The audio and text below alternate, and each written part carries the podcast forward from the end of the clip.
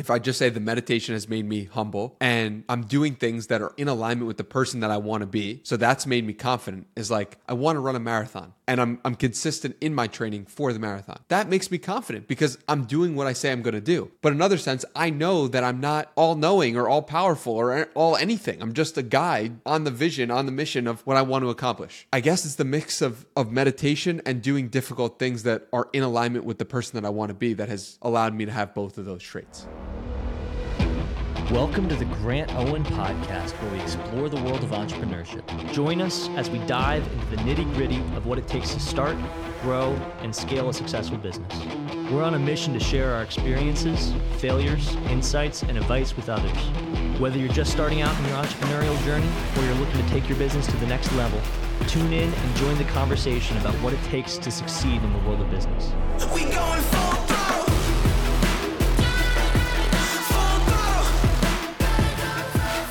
Welcome to the Grant Owen podcast. It is such a pleasure to have you. Today, I have my friend, or hopefully new friend, Danny Miranda with me. I am so pumped. So, as always, before we dive into the episode, if you get value from this, I, I make this for one person.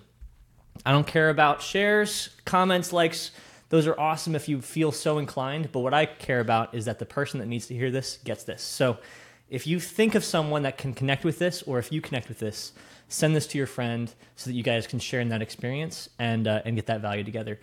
Danny, thank you for being with me and thank you for giving me your energy and your time. I really appreciate you. I appreciate you for having me. Thank Dude. you for being you.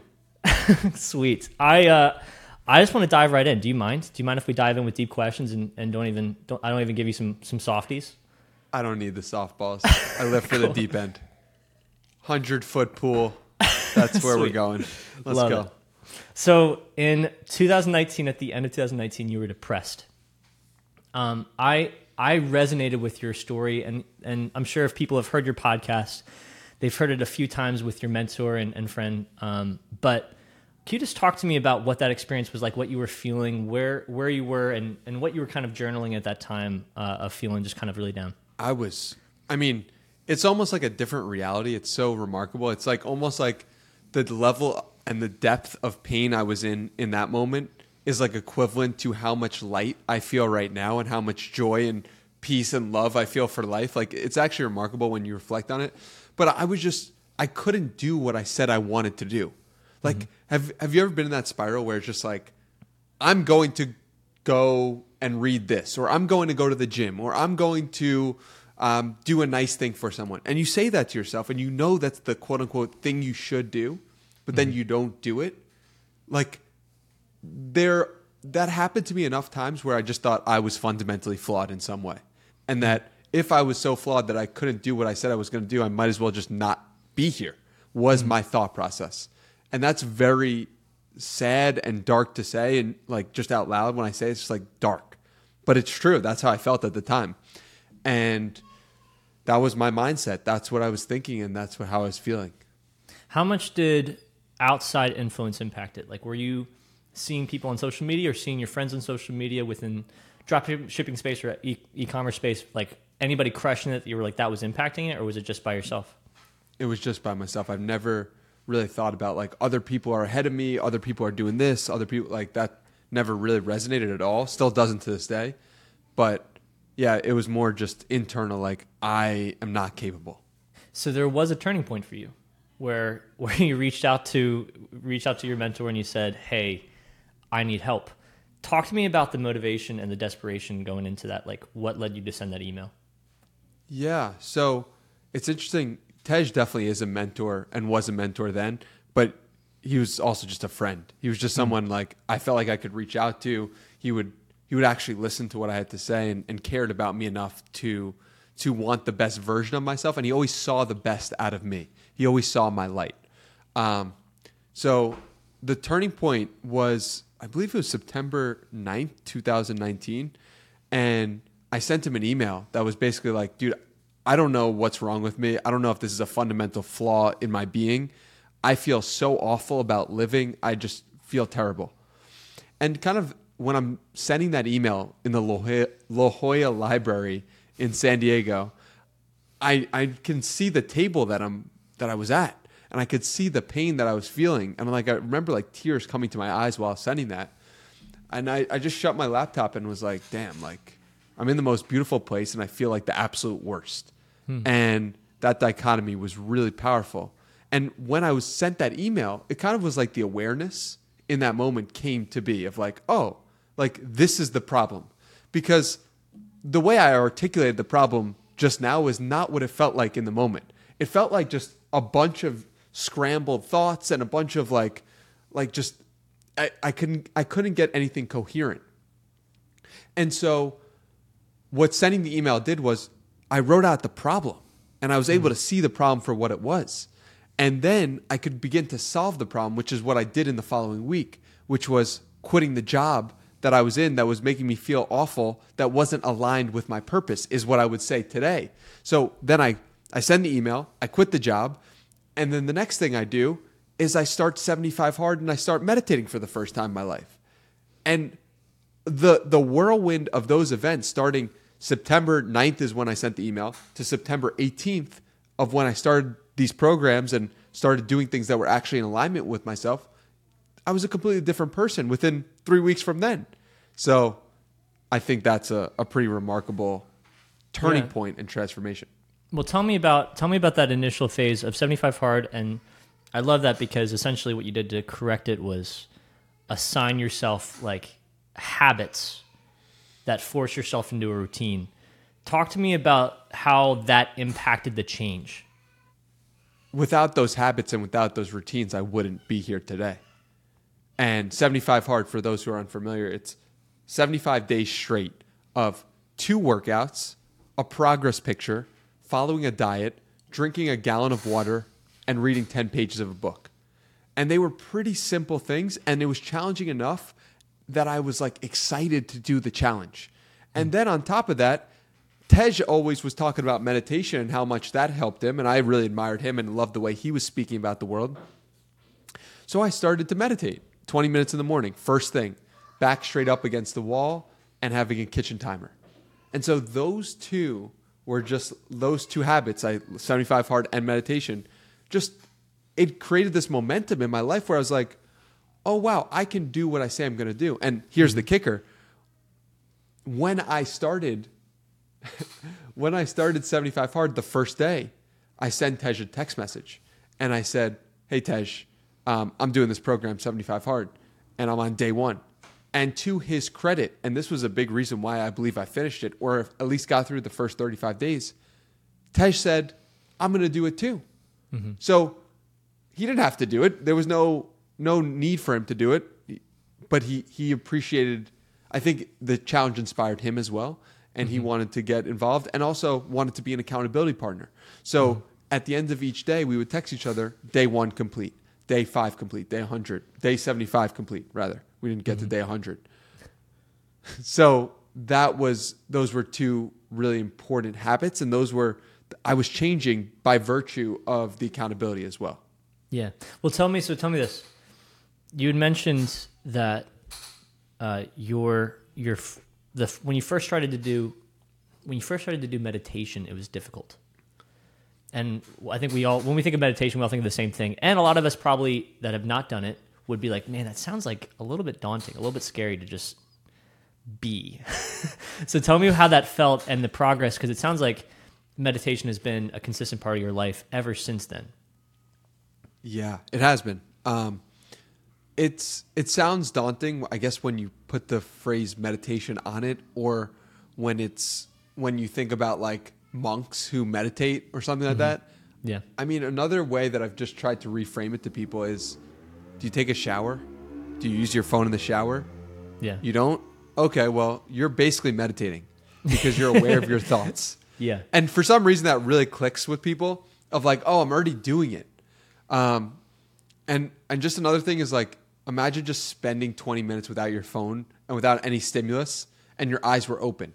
Like, that's meditating as well. That's taking quiet time as well. So I think like, you know, how I phrase meditation maybe to some people may be unapproachable, but it's just the idea of just like spending time alone with just you and where no stimulus is coming in. And really just what happens when that when you do that is you become aware of how you think and aware of the ways in which you can do better and aware of, of life more generally speaking. Hmm.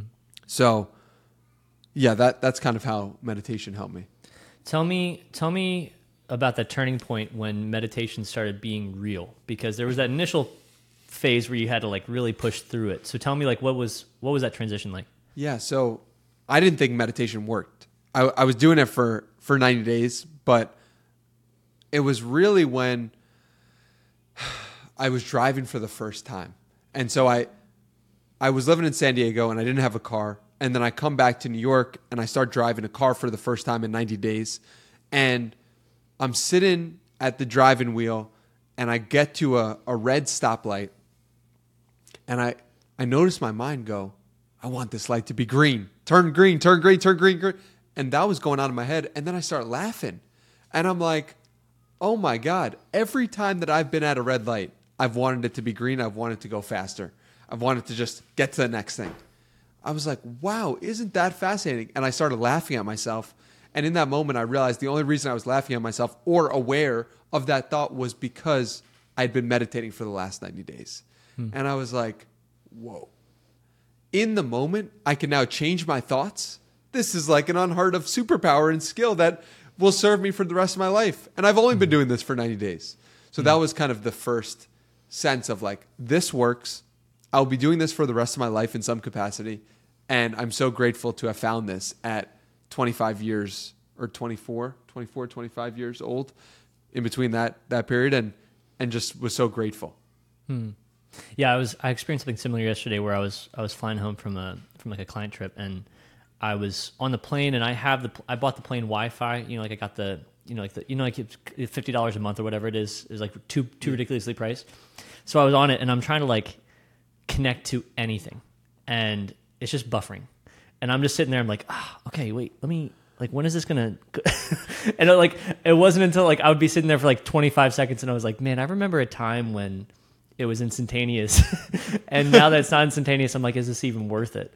But it, you have that kind of thought where it's like you just put it away. It's like okay i don't even want this. I'd rather just like just sit and experience and be like it's okay to just not have anything else involved in my life to try to distract me from wherever i'm at um, tell me tell me is there like a spiritual component to it or is it just like mindfulness Oh man, I, I think it it's deeply spiritual. I mean, for me, I it it's gotten deeper and deeper for me down the spiritual rabbit hole. I've probably been I've been meditating now for four years, and it's it it has connected me to all things. You know, it, it's made me believe, true or not, in in my mind and my experience, I feel connected to you. I feel like we are the same, and and that's just made me such a kinder individual.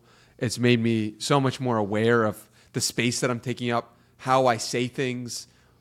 Um, like e- even if you you could see this in in like actual writing, go to my tweets before September 2019, and then go to my tweets after uh, December 2019, right after 90 days of meditating.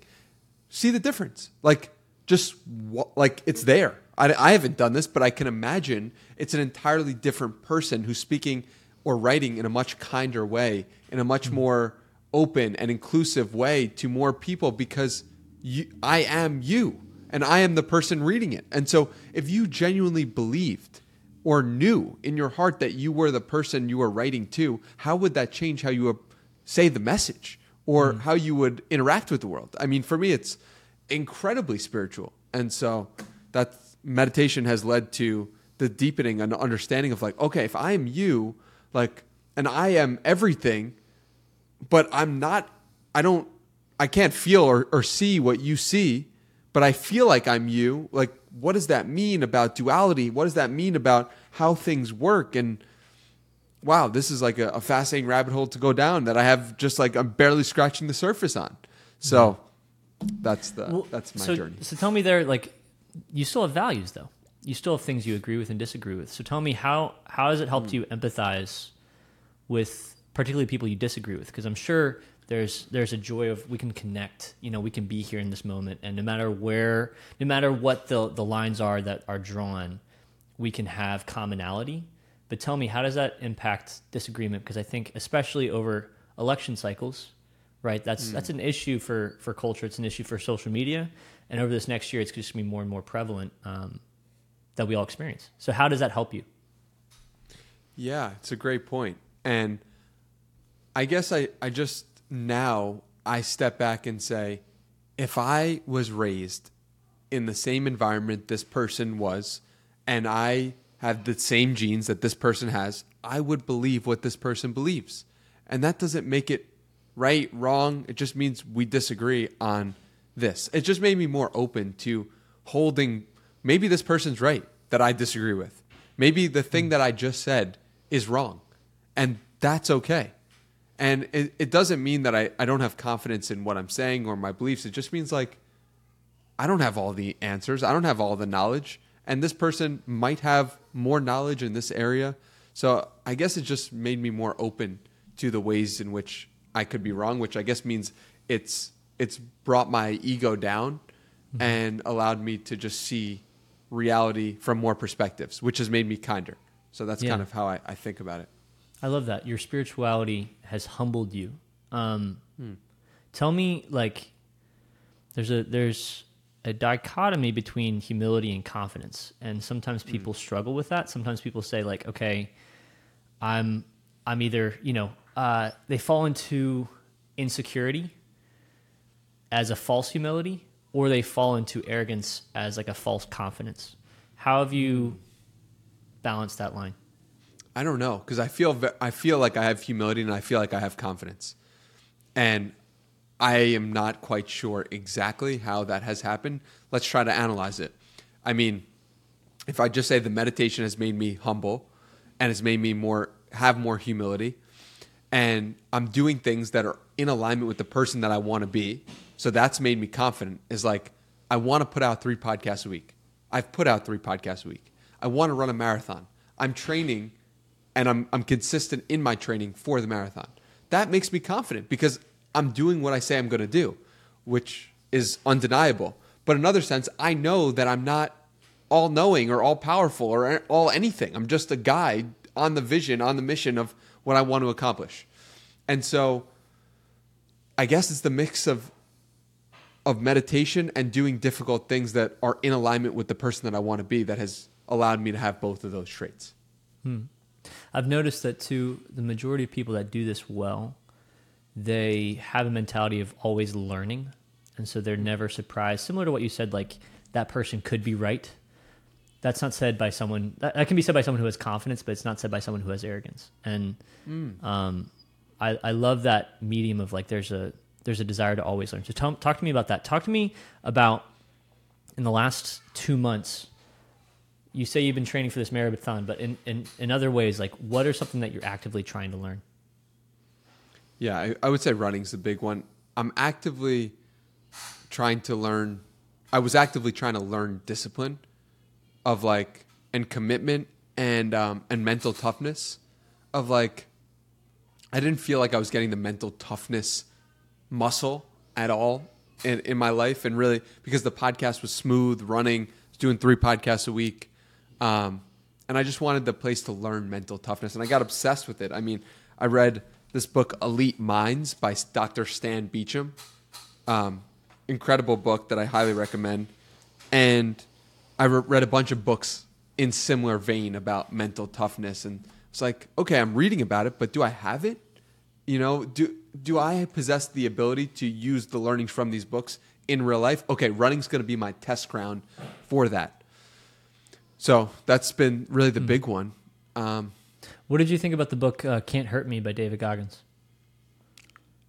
I haven't read it in uh, maybe like three years, but I, I enjoyed it a lot. Like I enjoyed learning about his ethos. I enjoyed um, just like understanding where he comes from and the type of darkness that he comes from, and how he's able to transcend his darkness through running.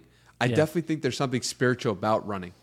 Um, I talked to Candice Burt recently and I just published a podcast with her today. She ran 200 ultra marathons in 200 straight days, which is a world record. And when you hear this woman speak, it's like this woman is enlightened. and she's talking about spiritual concepts like we are nature. Um, we are like deeply like there's no separation between nature and us. She talks about like how curiosity is spiritual. Like, she, why did she do this? Why did she try to run 200 ultra marathons in 200 days? Because she was curious if she could. And I thought that was it. I was like, oh, I've never heard that before. That curiosity, reaching for the unknown or asking about the unknown, is like reaching up to the gods in some sense of like, is this possible? Is this not? Hmm. So I, I, love that. And, and I just, I felt deeply connected to her vision and her mission and just everything she puts out. And I, I think there is something to running that is, is spiritual. Hmm. Would you say, like you said, you've been, you've been studying discipline. You wouldn't hmm. think that three podcasts a week is discipline? When you set the treadmill to a high bar and it becomes easy to do, then it, there's no discipline required. It's like you know how people are like, yeah, like like do do hard things, like go to the gym, but like the person's been going to the gym for ten years. Mm-hmm. That is not. It, it's harder for that person to take a rest week than it is for them to go to the gym, right? So I think that we have to be careful because what's hard for me might be e- easy for you, and vice versa. And so for me, at going going into my fourth year of doing the podcast now, it's easy for me to put out three podcasts a week. I have the help now to do it. Like I have an editor who we go back and forth with. Shout out Video King Pablo. Like I I have the systems in place that make it easy. But it wasn't when it when I started necessarily for all the reasons why um, of like the video editing and all this stuff. But regardless, I think it's important to ask yourself, even if I'm doing something that is hard for other people, is it hard for me in this moment?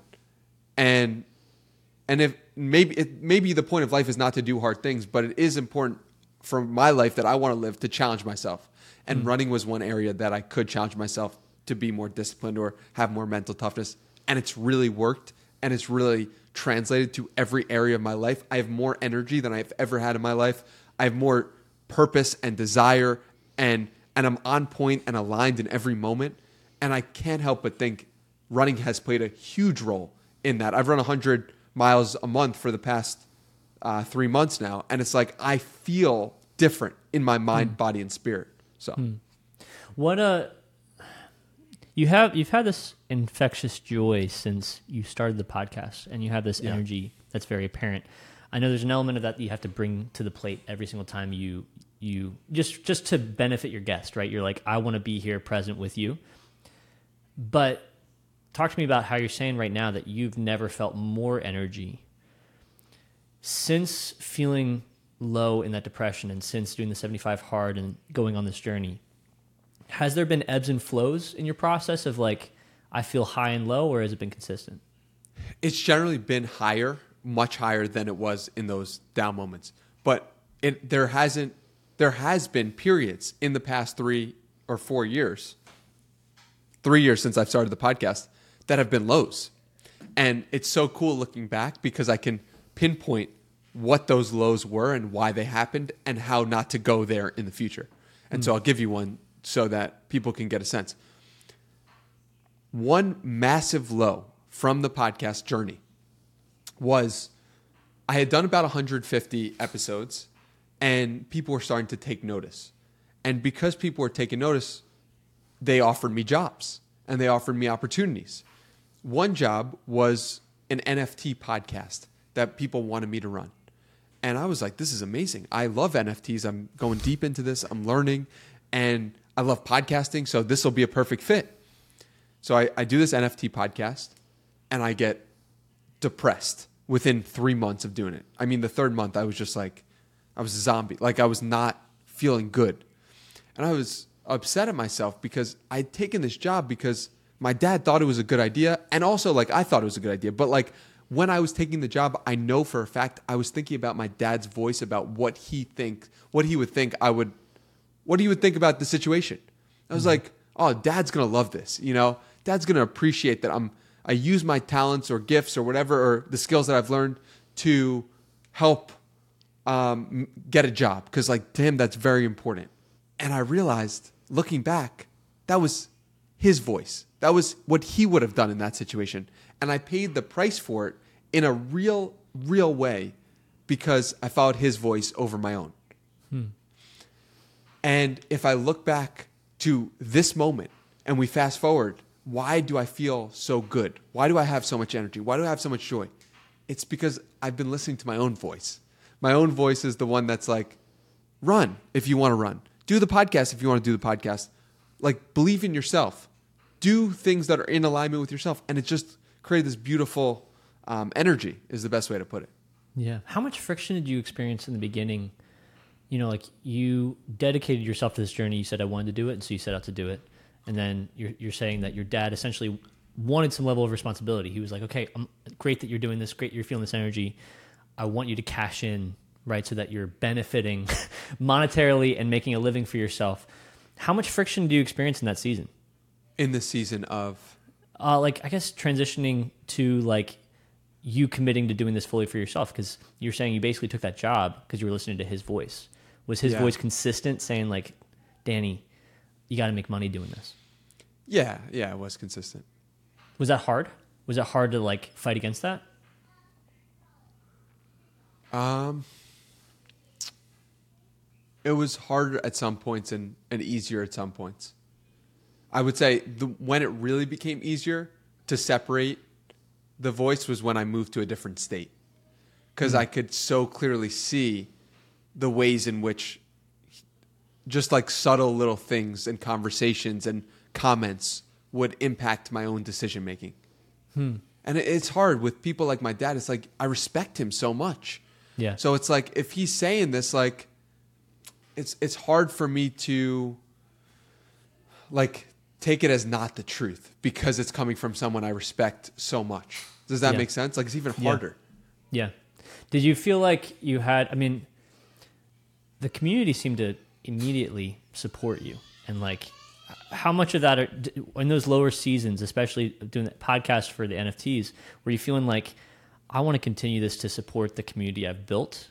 Was that like the thing that was kept you pushing to the same extent, or was it for yourself? It's funny. I don't think about like I don't think about the community, um, which is so interesting. I don't like. I think about people. You know, like I care about you, Grant, as an individual, um, and I care about people who follow me. But I don't like. I'm like. It's not about nurturing the community. It's not about um, like what is the community going to think of this i understand that there's a lot of people who like have my back and support me and like but i don't think about it in the same terms as that for some reason i don't know why um, i just love people I love that because I think that comes through in content, and people can smell disingenuous individuals from a mile away. yeah. And when and when they sense that it's like it's so much harder to support because there's a desire to ask. And so that i love that and i affirm that in your content because i i hear the i'm doing this for me in each episode. Do you yeah what what constitutes for you a really successful episode of your podcast that the guests learned something about themselves and that I enjoyed it. Those are like two of the the primary um, things that make it a success. And then on top of that, if the person listening feels more light and there's more light in the person's world of like, oh, maybe I can accomplish this. Or, oh, wow, like this person has dealt with a similar situ- situation. Or, oh, wow, that person gave me a new framework for how to go about living in the world. Or, wow, Danny's question sparked me to answer that question myself about my own life. I hmm. think like if I can just shine more light to the person listening, that's a success. And if I if the guest comes away feeling more light in some way, that's a success. And if I come away enjoying it because of the light that I was able to give or receive from them, that's a success. So I guess there's a lot of different things, but it is all centered around light, which is why the new logo for the podcast is about to come out that has way more light. did you go with jk molina's one i liked i liked his little his little edit That was so good. So good. was solid. Uh, It's hilarious. I I I want to ask you. You've had I, I I asked someone this recently that's also done about four or five hundred podcasts. Um, and I, Who I are wanted they? to. Uh, his name is John. He he runs a company called Rise Twenty Five, and he he uh, is an agency that helps businesses with podcasts. But through it, he's created his own podcast that supposedly has. I haven't listened to it yet, but uh, I will be. I'm guessing now that I'm mentioning it. Uh, but I asked him, and I want to ask you the same question. Um, who who was your favorite person you've had on? And actually, yeah, answer that first. Who is your favorite person that you've had on? The next one. Say, tell me about it. It's always the next one. I love this so much. I love doing podcasts. I will never stop loving doing podcasts. And the truth is, I will never stop loving interacting with human beings. And it's so deep in me, and you can't pay me any amount of money for me to stop interacting with human beings and broadcasting their stories to the world. Like, to me, that's the ultimate, ultimate, ultimate. And so, my favorite one is always the next one that I'm doing. Hmm. Do you have the same approach for now guesting on podcasts? Of course. I have the same approach for the present moment. It's like, hmm. what's your favorite moment from your life? the next one or this one, right? Yeah. Is probably Yeah. a better answer. I love that. I love that. So, but you've had a lot of repeat guests. You've had a lot of people where it's like they come on multiple times. Uh, what what's led to that? Like, is that just because you're like, do you feel like you've left conversations unfinished, or do you feel like I would love to just kind of tap into the same energy that we had at that moment? I, I don't think it's either. I think it's just like, I want to talk to this person again, you know? Um, I, yeah, I don't know. I, I don't know if there's too much to it. I'm just like, all right, like, let's have another conversation. Like, let's, you know, that felt good the first time. Like, let's do Yeah. it again. Yeah. You know? Do you feel uh, in your research process? Do you feel a need to uncover something different? No, I don't. Um, human beings are so complex, and trying to get them down to an hour or two is like an impossible task. And I view the podcast as an act of creation. And the, the key piece of creation is you are doing something new. You know, I, I, I'll, I'll never forget what happened with Kamal Ravikant. I believe it was episode 61. Um, I started to ask him about like his book that really impacted me, Love Yourself Like Your Life Depends on It by Kamal Ravikant. Highly recommend it. Start to ask him some of the basic questions about the book and the premise. And he's like, dude, I don't really want to talk about this. and I appreciated his honesty so much and his vulnerability of saying that because a lot of people would just go with the script, but he just was honest of like, dude, like I've done this a million times. I don't want to do this again. And he, we spoke about it, and it, it was the fact that he had said the same thing. How do you love yourself? What what is loving yourself like your life depends on? What does that mean? What's the process? He'd gone through that so many times that when he was saying it in this moment, it wasn't a creation. It was a rehashment of what he said in the past or what he wrote down in the past. And so what's what makes my podcast unique, I feel, is that it's a present moment creation. That we are creating something together, me and the guests. And that that conversation not only can never happen again, it has never happened before. And it mm-hmm. will never happen again in the future. So I can have any guest on a second or third or fourth time because the conversation will inherently be new and different in some way. And in a hmm. meaningful enough way that the person who's listening won't be like, this is the same shit from last time. Because mm-hmm. it won't be. It'll be Yeah. something new. And even if we talk about the same things, because we have new Yeah. perspectives in that moment. Do you still have a list of people? Do you like you update that list of people that you have that you were like, I really want to talk to this person? For sure. I mean, I think I have less. I don't. I'm- I don't really ever have attachment to that list. I just more so have it as like a way to spark joy for myself. Um, but yeah, I'm- there's still a list, but I don't like review it at all or like anything. You know, maybe I Does should. that does that mean that yeah? Does that because I I imagine when you started out, that was all that was present on your mind. Is like, man, I would love to earn the right to have these conversations with these people. Not really.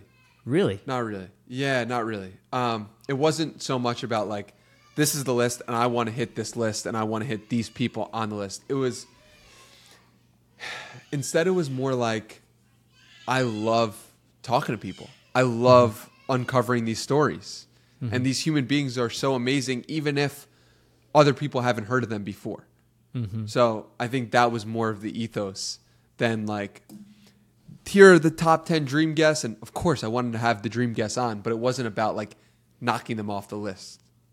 Does that make sense? Yeah, I do. I also think that there's there's a thing to speaking into into, into existence, and sometimes like like you need to almost write it down to allow yourself the ability to to make it happen. Uh, like it's a, some form of manifestation where it's like I unless I say I'm going to do this or say I want to do this, it's not actually going to happen. Um, I guess in the same way with running that you have, where it's like unless I say I'm going to to do this marathon and commit myself to it, it's not going to happen. Do you think? Uh, yeah, you're you're pushing yourself physically. What does pushing yourself in the podcasting world mean? podcasting is like it's basically like intellectual workouts you really have to sit and think okay what did that person say? How did that person how does that relate to something that happened in my life? How does that relate to something that they said previously? How does that relate to the work that they've done? You're doing all that in your head at the same time and then you have to come up with a response that makes sense or a question that makes sense in order to push the interview to more light right? That's what hmm. i'm trying to do here. Hmm. So it's all it's it's an intellectual workout that's what podcasting gives me and is to me. And it's like you go to the gym three times a week you get jacked. You go to the gym you go to the podcast gym three times a week for three years you get intellectually jacked. And i mm-hmm. feel so much i have so much more control over my words today and so much more meaning to more things and the ability to communicate is so much stronger today than it was three years ago. And i'm excited to see what it looks like three years from now or 10 years from now because i just love the process of getting better at communicating my thoughts Yeah. Do you uh, do you have aspirations to write a book? i think it's it'll it'll happen sometime in the future What would uh, what would you want to write that book about? I've been playing around with a, a few different ideas. One is like meeting your heroes. I think I've done that pretty well, and I could definitely speak on that. Another was around meditation, and just like really that has been the core of it. Um, so I think those two came to mind initially. So Yeah. In that, do you think you keep mentioning this? You know, spread light, yeah, and there's that through like intellect. What do you? What is there? Is there like a particular darkness you feel like people in general experience that you're trying to help resolve? I think the darkness that I ex- is the darkness that I experienced was myself and like the the parts of the weak parts of myself. Let's call it the vices. Right? Mm-hmm. One question I love to ask people is like what does you what does your vice at its worst look like? And hmm. what type of person are you? It's like hmm. really imagine the darkness. To me, that's like I'm a gambling addict, like who's living in Las Vegas, and every night I just gamble nonstop, and that leads me to the darkness. I know that's like that would be my vice or the, my thing that that is capable of destroying me. Hmm. So I think it's worth considering for people like what is the darkness for them? And and why would that darkness occur? And what vices would or vice or vices, what would what would happen for you to get to that point? Hmm. Like for you, what is it? What would you say? What's the worst version of you look like? I mean, it, it's a that's a very vulnerable thing to think about and then to say in a podcast. I love that question uh, because when I when I evaluate myself, I see I see there's a like there's an emotional answer, and then there's like a there's a like a physical literal answer. Like if uh, if I had to experience what my vice would probably be, it'd probably be alcohol. Mm-hmm. Uh, Because I, I joke with my wife like if it's a good day I'm drinking one glass, if it's a bad day I'm drinking two, and I I so I think on on that sense it would be. I don't think I I've ever abused it um, or I've ever really gotten drunk, but I think that would be my answer on that level. But I think even more dangerously, my vice would probably be um, insecurity, like crippling insecurity.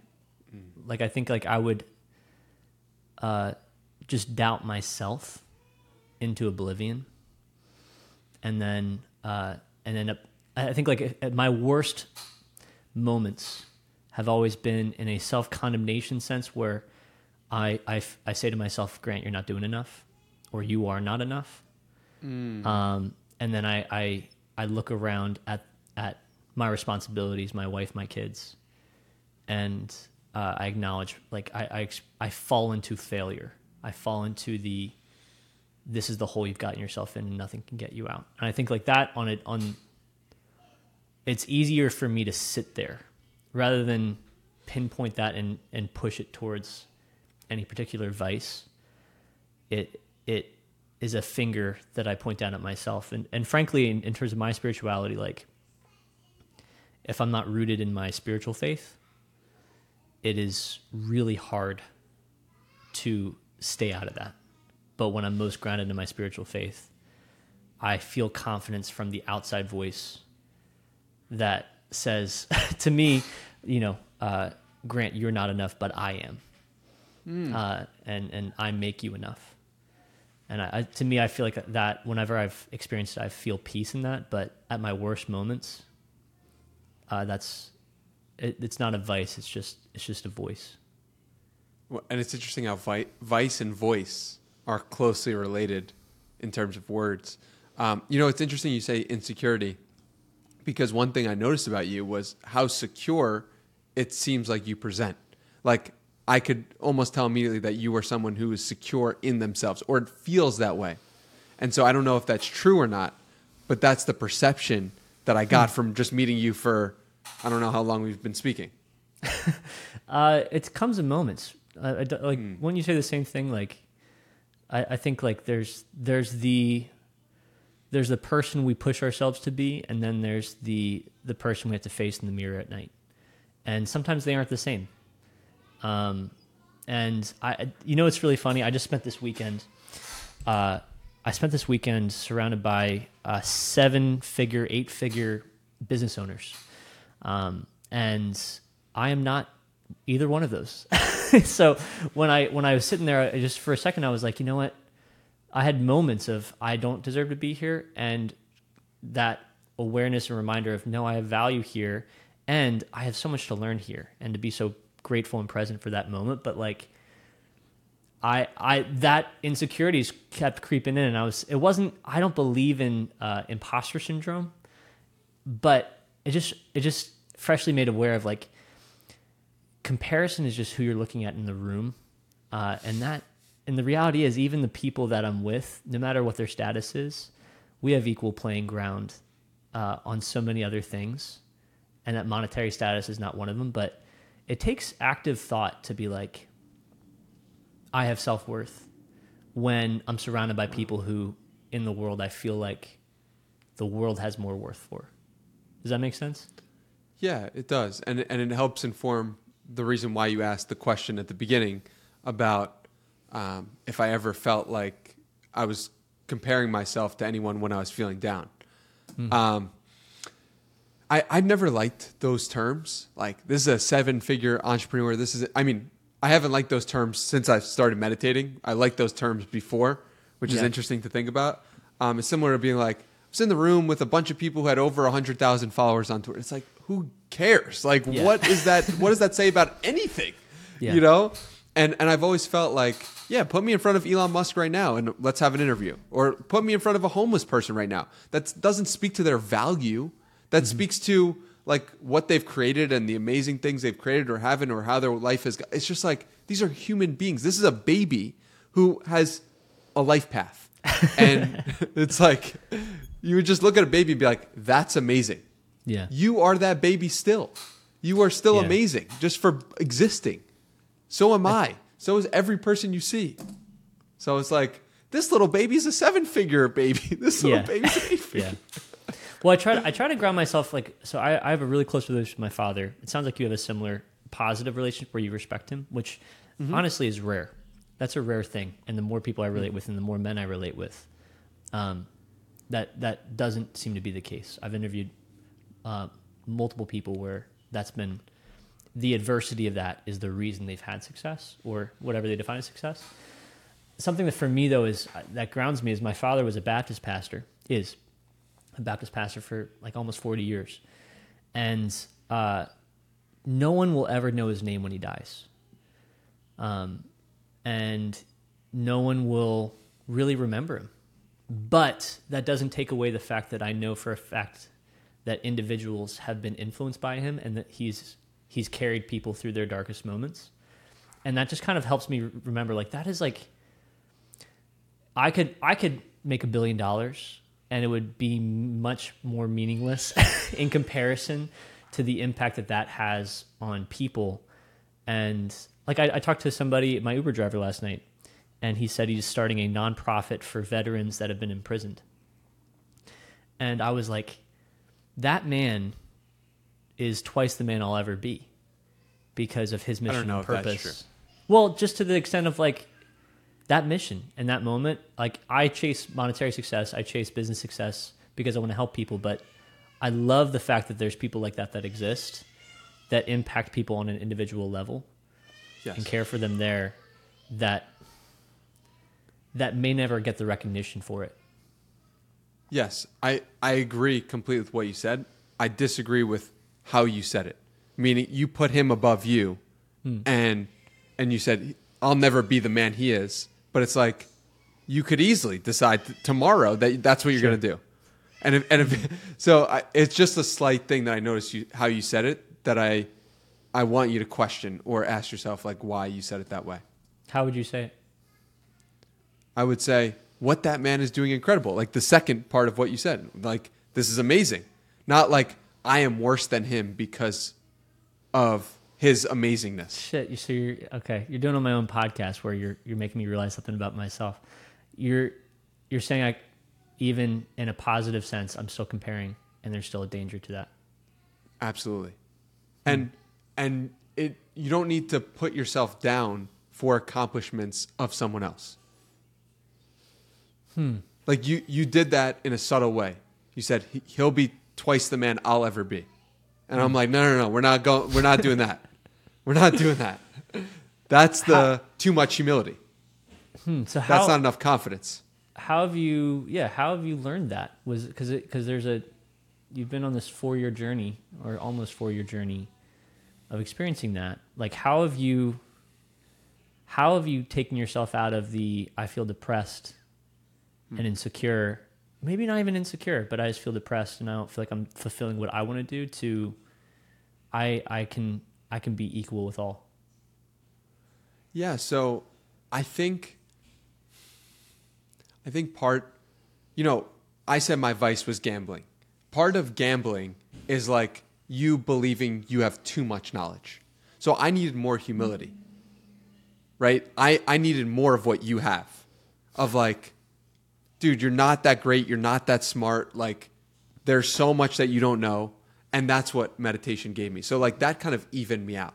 Hmm. But I I think my natural tendency, because I was so loved as a child, because my parents were like, "You're amazing, you're incredible," you know, over and over and over and over again, you can start to believe the bullshit.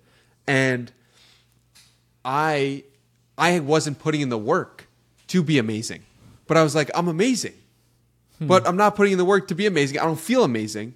But in my head, I'm like, well, my my grandma and my mom say I'm amazing. You know what I mean? So it's like, that was all going on in my head.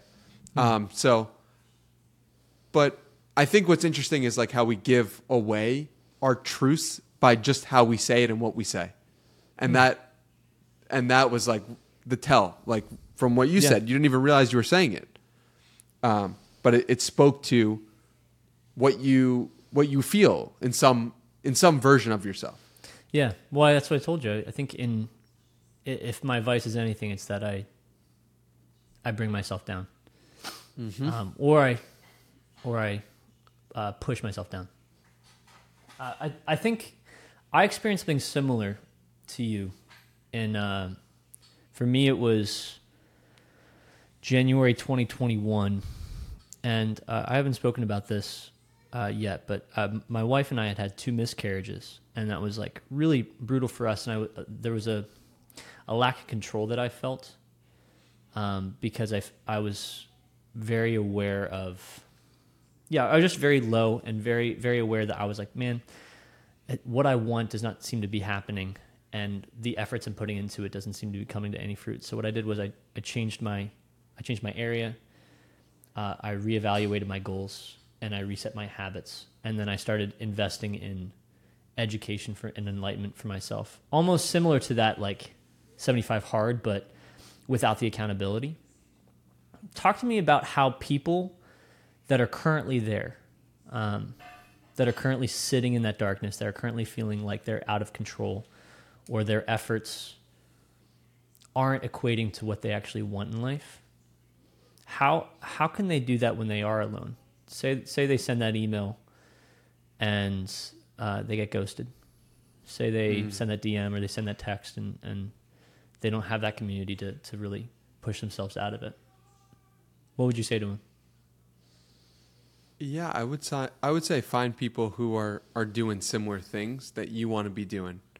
Um, like let's say you want to start running, I'd be like, come to my run club on Tuesday mornings at 7 a.m. in Austin, Texas. You know, like I think you have to surround yourself with people who are doing the thing that you want to be doing, and that takes courage, and that takes humility, and often being like, I am not very good at this thing, mm. and I'm showing up where people are good at it, and um, I would say that's if you send the email and you get ghosted, like you got to go to your physical surroundings and you have to go to physical places, whether that's a church, whether that's um, a run group, whether that's um, a book club. Like it's got to be like people in a world of podcasts, and you can get anything on demand at any time. You need to have, be surrounded by physical people, and in my in my lowest moments, I've been isolated and alone and sending a message instead of being involved in a physical community of some sort. And I think that the answer is just finding people who mm. care about you and love you or who will look at you and hold you to a higher standard because they're holding a higher standard for themselves. Mm. So I think that's the, the go to thing because inherent in a physical community is accountability in some real sense. What do you think about the term friendship? Because uh, hmm. a lot of people don't experience friendship for a long period of time. Sometimes they're short term, sometimes they're long term. What's it been like for you? Have you feel like you found long term friendships, or being present? Are you just like I don't really care about that? Um, I am in a unique position where more people want to be friends with me than I can be friends with. Hmm. Um, and I because of that I have amazing friends. You know, Tej Dosa, amazing friend. Um, and I've my friends are people who inspire me and who make me feel great and who who expect more from me than I expect from myself, even. And I don't like. I feel extremely blessed in terms of friendship, and I I try to put out like the reason why I do the podcast is because I know that there's some I I mean I spoke to this to a kid who's 15 or 16 years old in India and he listens to the podcast because he says nobody in my life is like this. And hmm. the crazy thing is that everyone in my life is like the people on the podcast hmm. because they're on the podcast, right? And I'm so inspired by that. And I don't say that to brag. I say that because I am trying to bring that to more people and mm-hmm. more humans. And this kid in India is one of the people who's benefiting from the amazing relationships that I'm having and the amazing friendships I'm having in my own life. Hmm. So that's what that's how I think about friendships, and hmm. that's kind of how I think it, as it relates to the podcast as well. Yeah, yeah. What uh, you've recently launched, uh, just almost training on on how to do what you've done. What's mm-hmm. been the response like to that? have you have has it been has it surprised you? Has it motivated you? What what's been your feelings towards it? It feels just very much in alignment, which is amazing. I feel there was a lot of hesitation for me, a lot of insecurity about like, am I the right person to do this? Can I do this? Um, and then I put together what I believe is the greatest resource on interviewing on the internet. And yes, it's behind a paywall, but I spent 3,000 hours learning everything I put in there so that I can give it to you in four hours and that there could be resources that you can get that can make your process of doing it can be a lot easier. So I feel it's well worth the investment. A lot of people have said it's well worth the investment. I really appreciated that. Um, and it's, I didn't really have any expectations for it. I was just like, I'm going to put this out there and I'm going to see what happens. And I'm, I'm really excited by how people have resonated with it. I'm really excited to add to it in November after going on a bunch of podcasts, seeing what I could do better with it. And I'm open to feedback and seeing where I was wrong or where I can add to these, this course, artofinterviewing.com. And if you want to buy it, great. If you don't want to buy it, also great. You know, I think it's it won't be for everyone, but if you want to learn to communicate with people better, if you want to learn how to interview people better, like I think it's the best place to go to learn about that stuff. So, and I vouch for it too. Uh, what I've seen of it and what I've heard of it has been incredible. And as you've seen on this episode, Danny is not only great as a guest, but also can turn it on people. So you can only imagine what he's like as a host.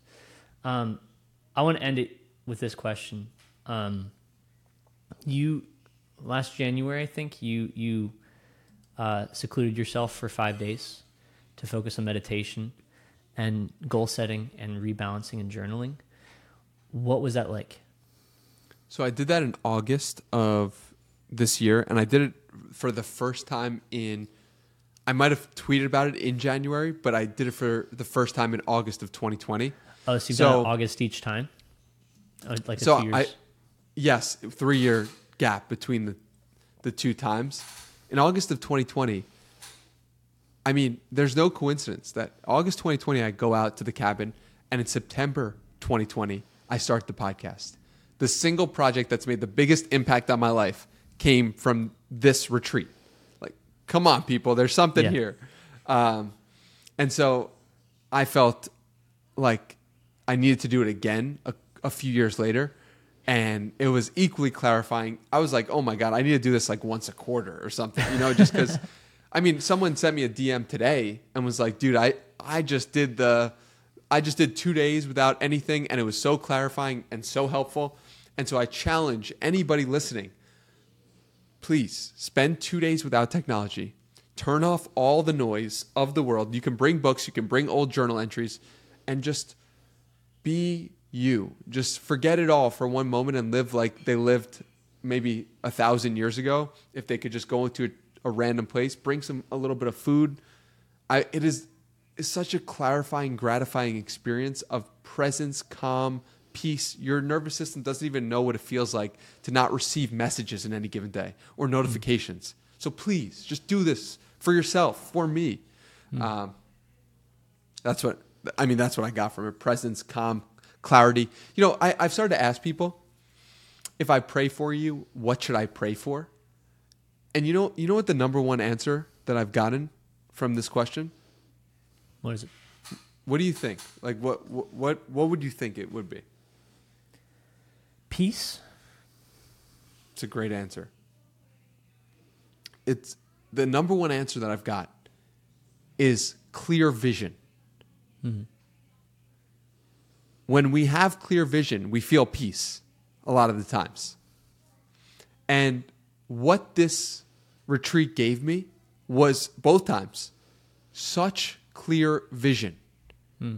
And so it is curious to think about maybe the clear vision that we seek is often just three days of silence away. Hmm. Pretty hmm. remarkable. I think uh, I think what's evident is the energy that comes off of someone that has clear vision, because uh, it is it, it's infectious. Um, so it, it's hard to interact with someone who's goal oriented, who has evidence that they hit goals, and who communicates to you that and reminds you that your goals are possible. Like anytime I, I don't know I imagine you're the same way. I, I'm usually the the person in my friend group that goes to tell someone like I believe in you Yes. and and I remind them of that thing they mentioned three months ago and I say like I know you haven't done that yet and I want you to do it because I believe in you and I think you should be doing this. Um, that That's so powerful, by the way. that that's uh, the impact that that has is huge and i think every person needs to hear that at some point in their life is just saying like yes what you're doing has meaning the vision that you have wasn't wrong it's appropriate and you need to go execute on it. And I think like I want to encourage you with that because that that's come through in every episode that I've heard of your podcast. It's come through in in every in every moment. It seems like the fact that you bring the same energy when you're a guest as to when you're a host is impressive, and I think it speaks Why? to the. I think it's it speaks to the heart of who you are and how you care, and I think that's rare. Like intentionality to that extent is rare. Um, in this world and in people in people that are even spiritual to have joy filled uh, conversations and to have uh, kindness in, in in their eyes is it's it's not common um, and so I'm sure you get this a lot that you have a great energy but I think I think people would would benefit from mimicking it. And even if you have to fake it till you make it for a second um, even if you have to fake that you believe in yourself for a 2nd um, I, I, I, my hope is that you hear this podcast and you interact with more of Danny's podcasts and you, you see the evidence of what that effort can do and that there's compounding effects that happen when you take that first step and you continue it for 75 days and then you reassess and you do it again and again and again. Um, Danny, any closing thoughts? I really appreciate your time. I want to give you a, a, an opportunity to, to plug some stuff. Yeah, I, I would say thank you for the kind words. I would say I'm just a regular guy who has continued to try, fail a little bit, try, fail a little bit, try, fail a little bit. And each time I try, it feels as if the baseline has increased. And so it's important to note that when you fail, you don't actually fail. You just move along the axis because now you have new information so that when you try the next time, you can go up. And then when you fail, you could just go to the side. I think failure isn't like down, failure is just like baseline. It like you just move along the baseline. So that's just like an interesting thing that that kind of hit me just in the moment.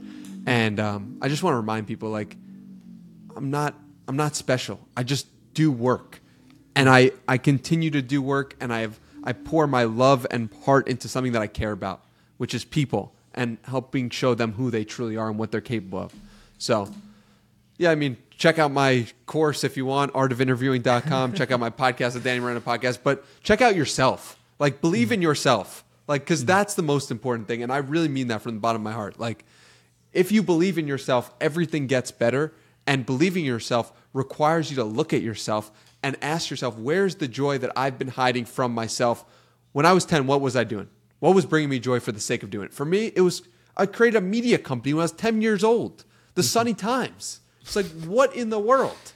So, like, I'm still doing that to this day. I'm still creating the Sunny Times. It's just renamed the Danny Miranda podcast. Find your thing. Find your thing that brings you joy that you would do even if no one know, knew it. And believe in yourself more because you have it in you. You have the gift. Keep going. Hmm. Let's leave it there. Appreciate y'all. See you on the next one.